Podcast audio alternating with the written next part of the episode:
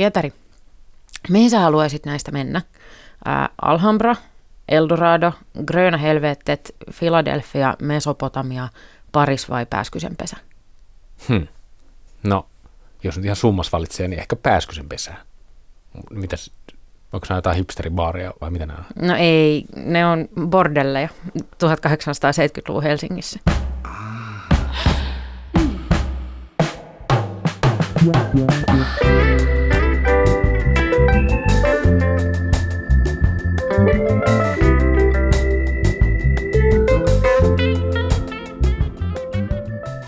Taide on prostituutiota. Näin väitti ranskalainen runoilija Charles Baudelaire.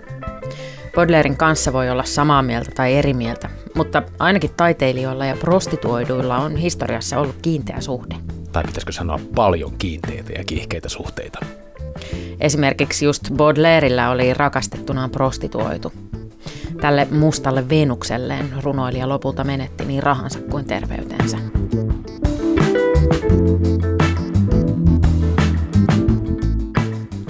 Baudelairein muusa oli haitilaissyntyinen tanssijatar Jean Duval, joka elätti itseään prostituutiolla. Baudelaire rakastui vimmaisesti tummajoiseen kaunottareen ja kutsui Duvalia mustaksi Venukseksi. Baudelairein tunnetuin teos on Pahan kukkia. Sieltä löytyy useita Duvalin inottamia runoja. Yksi niistä on Sednun Satiatta, jossa Baudelaire kirjoittaa, kuinka kaikki haluni karavaanina käyvät sinua kohti, ja jossa hän kuvailee naisen olevan kummallinen jumala, yön tumma, tuoksussaan myskiä. Viinin ja opiumin tarjoavat nautinnot jäävät toiseksi, jos runoilija saa juoda rakastettuunsa huulilta eliksiirin, rakkauden kuohan. Jean Duval käytti surutta hyväkseen rakastajansa rahoja. Ne kulutettiin koruihin, vaatteisiin ja suuressa määrin myös opiumiin ja alkoholiin. Tarinalla on traaginen loppu. Molemmat rakastavaiset kuoli syfilikseen. Duval vuonna 1862 ja Baudelaire viisi vuotta myöhemmin.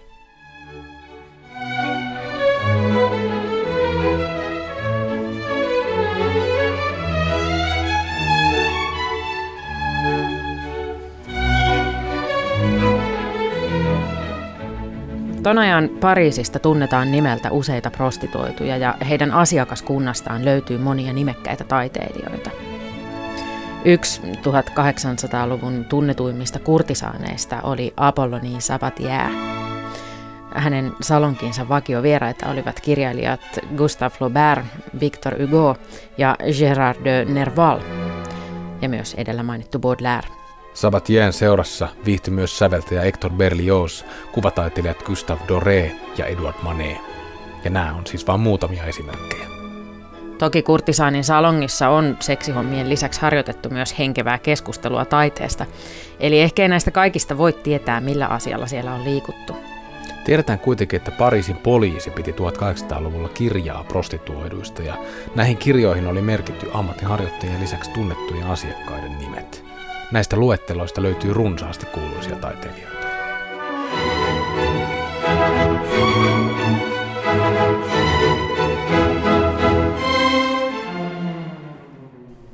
Euroopassa 1800-luvulla, siis muuallakin kuin Pariisissa, prostituutio oli elimellinen osa urbaania elämää. Vaikka tämä aikakausi suhtautui seksiin muuten kovin moralistisesti ja siveästi, niin prostituutio pidettiin jopa jonkinlaisena siveyden turvaajana. Näin pystyttiin säästämään kotipuolen siveelliset vaimot seksuaalisuuden turmelukselta. 1800-luvulla prostituutio nousi yhdeksi keskeisimmistä aiheista kuvataiteissa. Aikakauden taiteilijoita kiinnosti urbaani syke ja modernisoituvan maailman kiihkeä rytmi. Nopeasti muuttuvan maailman uskottiin olevan matkalla kohti vääjäämätöntä tuhoa ja rappiota. Pompeijin raunioista oli jonkin aikaa sitten löydetty hämmentävän suoraan kuvattuja eroottisia kuvia. Nämä kuvat nousi symboloimaan Rooman tuhoa. Ajateltiin, että kuvien esittämä irstailu oli syy tai vähintään ennusmerkki Rooman tuhoutumisesta. Samankaltaisia ennusmerkkejä alettiin nähdä myös 1800-luvun kulttuurissa. Ei siis ihme, että katse käännettiin prostituoituihin. Joo. Meidänkin aikana kuulee aina välillä paasausta siitä, että loppu on lähellä, koska aina ennen suuria kulttuurisia mullistuksia ja esimerkiksi sota-aikoja on yhteiskunnassa korostunut kiinnostus seksiin ja syömiseen. Mutta kyllä nyt täytyy ihan rehellisesti kysyä, että onko ihmiskunnan historiassa joskus ollut sellainen aika, jolloin seksi ja syöminen ei olisi ollut korostuneita.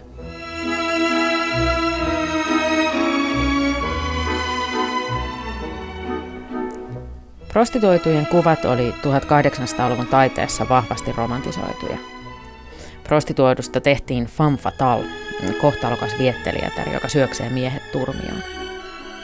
Femme fatale löytyy Edward Maneen kohutusta maalauksesta Olympia vuodelta 1863. Siinä alaston nuori nainen tuijottaa maalauksen katsojaa julkeasti silmiin. Fan Fatal löytyy myös Alexander Duman vuonna 1848 ilmestyneestä romaanista Kamelianainen ja siihen pohjautuvasta Giuseppe Verdin La Traviata-operasta. Ne molemmat kertoo onnettoman rakkaustarinan, jossa rakkauden kohteena on lumoavan kaunis kurtisaani.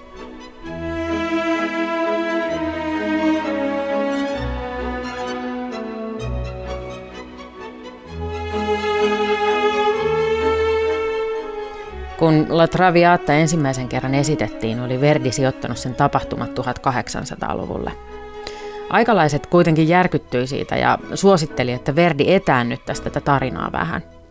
Seuraavassa esityksessä traaginen opera oli siirretty tapahtumaan aurinkokuninkaan aikaan 1600- ja 1700-lukujen vaihteeseen.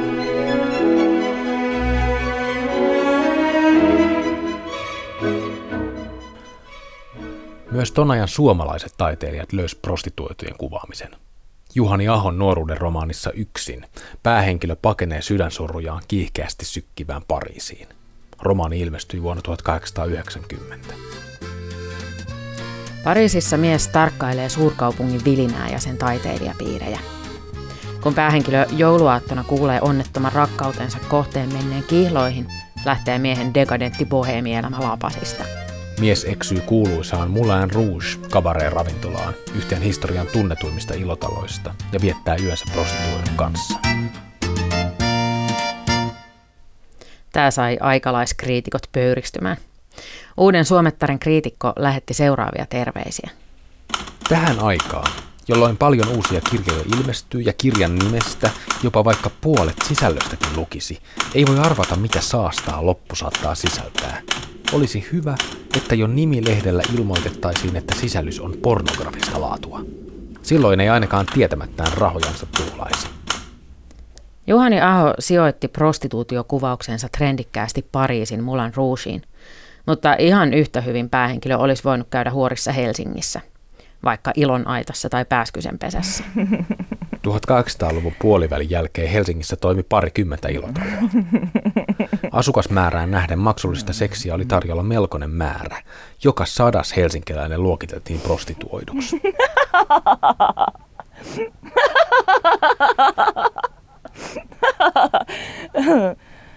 Yksi tunnetuimmista 1800-luvun prostituoidun kuvauksista on Emil Solan Nana vuodelta 1880. Nana on pääesiintyjänä varieteatterissa, vaikka ei juurikaan osaa tanssia eikä laulaa. Ensi illassa hän hurmaa Pariisin eliitin kauneudellaan. Näyttelijätyön lisäksi Nana on prostituoitu ja varsin menestynyt sellainen. Pian Nana kohoo koko Pariisin puheenaiheeksi saa useita korkea-arvoisia ihailijoita. Yksi heistä on Kreivi Myfa, joka lopulta ostaa Nanalle upean talon kaikkinen mukavuuksineen. Vaikka Nana on näin päässyt kipuamaan yhteiskunnan tikapuita yhä korkeammalle, hän jatkaa miesten tapailua, käyttäytyy näitä kohtaan häikäilemättömästi ja riuduttaa miehet ympärillään köyhyyteen ja epätoivoon. Tarinan lopussa Nana lähtee tapaamaan sairasta poikaansa, saa täältä tappavan tartunnan ja kuolee. Nanan tarinalla Emil Zola pyrki naturalismi hengen mukaisesti kuvaamaan sitä, että ihminen on perimäänsä vanki. Prostituoiduksi syntynyt Nana ei pystynyt kehittyyn ihmisenä yläluokkaiseksi, vaikka hänelle tarjottiin yläluokkaiset puitteet on helppo väittää Zolan ajatusta vastaan. Just kurtisaanen roolissa naiset on pystynyt antiikista lähtien pakenemaan omaa kohtaloaan ja myös naisille asetettuja roolivaatimuksia. Kurtisaanit on kautta aikojen toimineet politiikan taustavaikuttajina, keskustelijoina ja taiteentekijöinä. Rakkauden taitojen lisäksi kurtisaaneilta on odotettu kykyä myös muunlaiseen viihdyttämiseen. Antiikki kurtisaaneja kutsuttiin nimellä hetairat. Hetairat on luksushuoria, jotka työskenteli rikkaille ja vaikutusvaltaisille miehille. Antiikissa naisen asema ei ollut häävi. Naiset oli käytännössä miehen omaisuutta eikä heillä ollut päätäntävaltaa tai oikeutta koulutukseen. Hetairat sen sijaan asui yksin tai muutaman naisen yhteisöissä – Heiltä edellytettiin kykyä korkeatasoisiin keskusteluihin, joten he saivat myös koulutusta. Antiikin aikanakin kurtisaanit kiinnosti taiteilijoita. Yksi kuuluisimmista hetairoista oli nimeltään Frynee. Hänen muotonsa löytyy ikuistettuna yhteen tunnetuimmista antiikin veistoksista, eli Praksiteleen veistämään Knidoksen Afroditteen. Antiikissakaan kaikki prostituoidut eivät olleet kurtisaaneja, sellaisia, joilla on vaikutusvaltaa ja vapaus valita asiakkaansa. Antiikin prostituoidut jaettiin kolmeen luokkaan. Hetairat oli ylinluokka ja heistä seuraavana tuli itsenäiset prostituoidut. He vastasivat itse omasta markkinoinnista ja työskenteli kaduilla. Alin prostituoitujen luokka antiikin aikaan oli pornai. Pornai prostituoidut oli käytännössä orjia. Ne työskenteli aina jonkun parittajan alaisuudessa ja heidän asiakkaitaan oli vähävaraiset ja merimiehet. Parittaja otti luonnollisesti oman osuutensa rahoista ja sääteli muutenkin näiden naisten, ja koska antiikki on kyseessä myös miesten elämää. Pornain ja ilotalojen ajateltiin olevan yhteiskuntarauhan kannalta hyvä asia. Kun nuorilla miehillä oli paikka, missä käydä halvalla tyydyttämässä himonsa, sai kunnialliset naiset kulkea kaduilla rauhassa.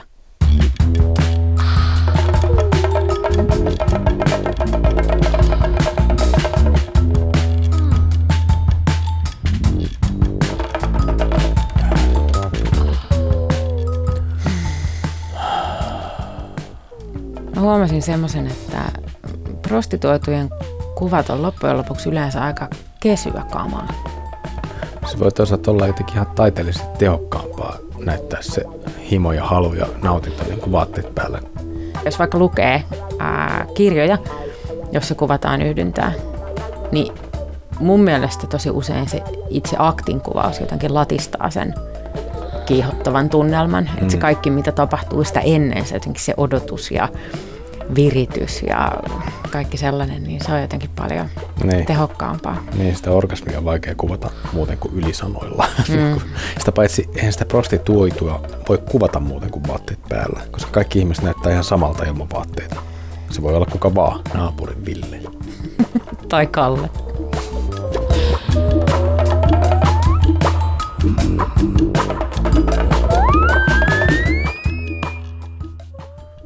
1800-luvun tapa kuvata prostituoidut kiehtovina ja vaarallisina femme fatale-hahmoina ei ole ainoa tapa, jolla kulttuurissa on prostituoituja kuvattu.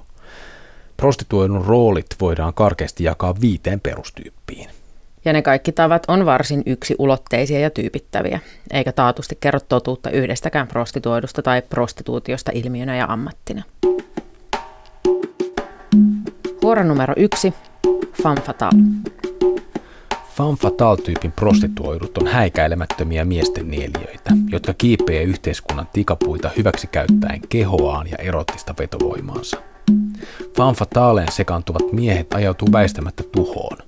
Tästä tyypistä paras esimerkki on edellä mainittu Emil Zolan Nana tai sinuhe egyptiläisen Nefer Nefer Nefer. Huora numero kaksi. Hyvä sydäminen huora. Hyvä sydäminen huora on pohjimmiltaan kultainen ihminen, joka ei tahdo kenellekään pahaa. Tällainen prostituoidun hahmo on Victor Hugo'n Kurjen Fantin. Tuorempi esimerkki hahmosta löytyy Mulan Rouge-elokuvasta vuodelta 2001. Naispääosan Satin on punaisen myllyn tanssija ja ilotyttö, sielultaan puhdas ja hauras. I can't fall in love with anyone and make men believe what they want to believe. Hyväsydämisten huorien tehtävänä on tarinan lopussa kuolla keuhkotautiin ja jättää heitä rakastanut miessankari itkemään ikäväänsä. Huora numero kolme. Hairahtunut hölmö. Tämän tyypin prostituoitu on kaupunkiin eksynyt maalaistyttö tai elokuvatähteydestä haaveileva näyttelijän alku. Nainen ajautuu prostituoiduksi puoli vahingossa. Hairahtuneen hölmön tarina noudattaa tuhkimotarinan kaavaa. Kadulta tyttö poimitaan siihen unelmarooliin. Tai sitten paikalle saapuu prinssi Uljas, joka pelastaa neitokaisen kauniiseen kartanonsa. Lienee sanomatta selvää, että tämän tyypin kirkkain edustaja löytyy Julia Robertsin tähdittämästä Pretty Woman-elokuvasta vuodelta 1990. Huora numero neljä. Huumorihuora. Kulttuurin huoragallerian neljäs hahmo on himokas hölmö.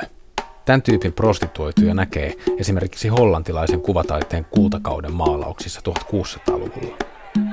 Rehevät naiset istuu majatalon tai bordellin vieraiden polvelle suuleveässä hymyssä. Kasvoissa ja vartalossa on usein maalaismaista kömpelyyttä. Kuvattavien ihmisten ilmeistä voi päätellä, miten rivot vitsit lentelee ilmassa, eikä nämä naiset arkaile vastata niihin. Kotimainen esimerkki tällaisesta prostituoidusta on Leppäsen Aune Väinölinnan pohjan tähdessä.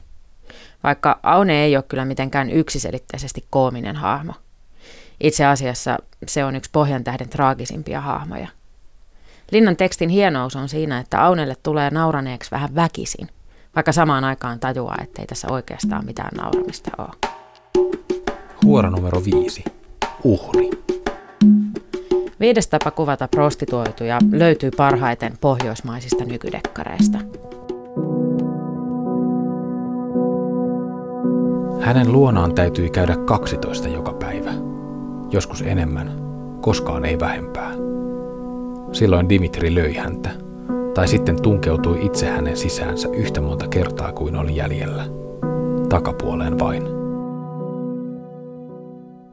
Tämä sitaatti on Anders Roslundin ja Börje Hellströmin rikosromaanista Lokero 21.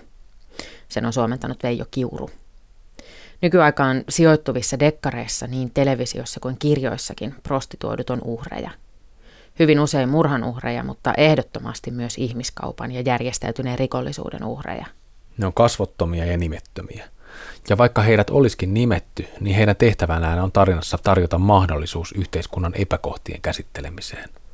Heitä ei kuvata persoonina, vaan kaikkien prostituoitujen surullisina edustajina. Esimerkiksi Lydia Lokero 21 kirjassa on Baltiasta tuodun prostituoidun prototyyppi. Nuori, köyhistä oloista paremman elämän perään lähtenyt ja prostituutio huijattu. Täysin parittajien armoilla, lukkojen takana, vieraassa maassa. Pari miehistä oli ollut uusia, ja uudet olivat aina liian rajuja. Silti hän vain harvoin sanoi mitään. Hän oli oppinut, miten tärkeää oli, että he halusivat tulla takaisin.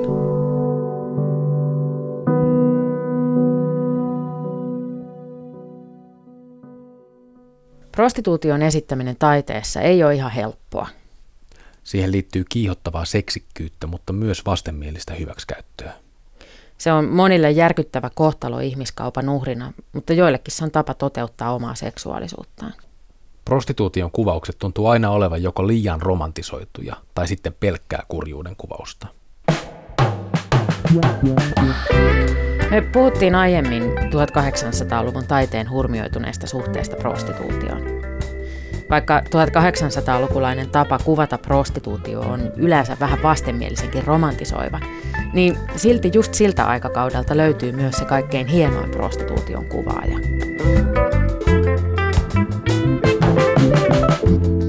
Maalari Henri de Toulouse-Lautrec eli Pariisissa ja asui pitkiä aikoja bordelleissa. Tämä mahdollisti ainutlaatuisen tavan kuvata prostituoituja. Toulouse-Lautrec kuvaa maalauksissaan prostituoitujen arkea. Niissä otetaan vastaan asiakkaita, vietetään lepotaukoa, osallistutaan madamen syntymäpäiville tai valmistaudutaan hameenhelmat nostettuina lääkärin syfilistarkastukseen. Maalausten naiset ei ole erotisoituja femme fataaleja, eikä likaisten sutenöörien uhreja.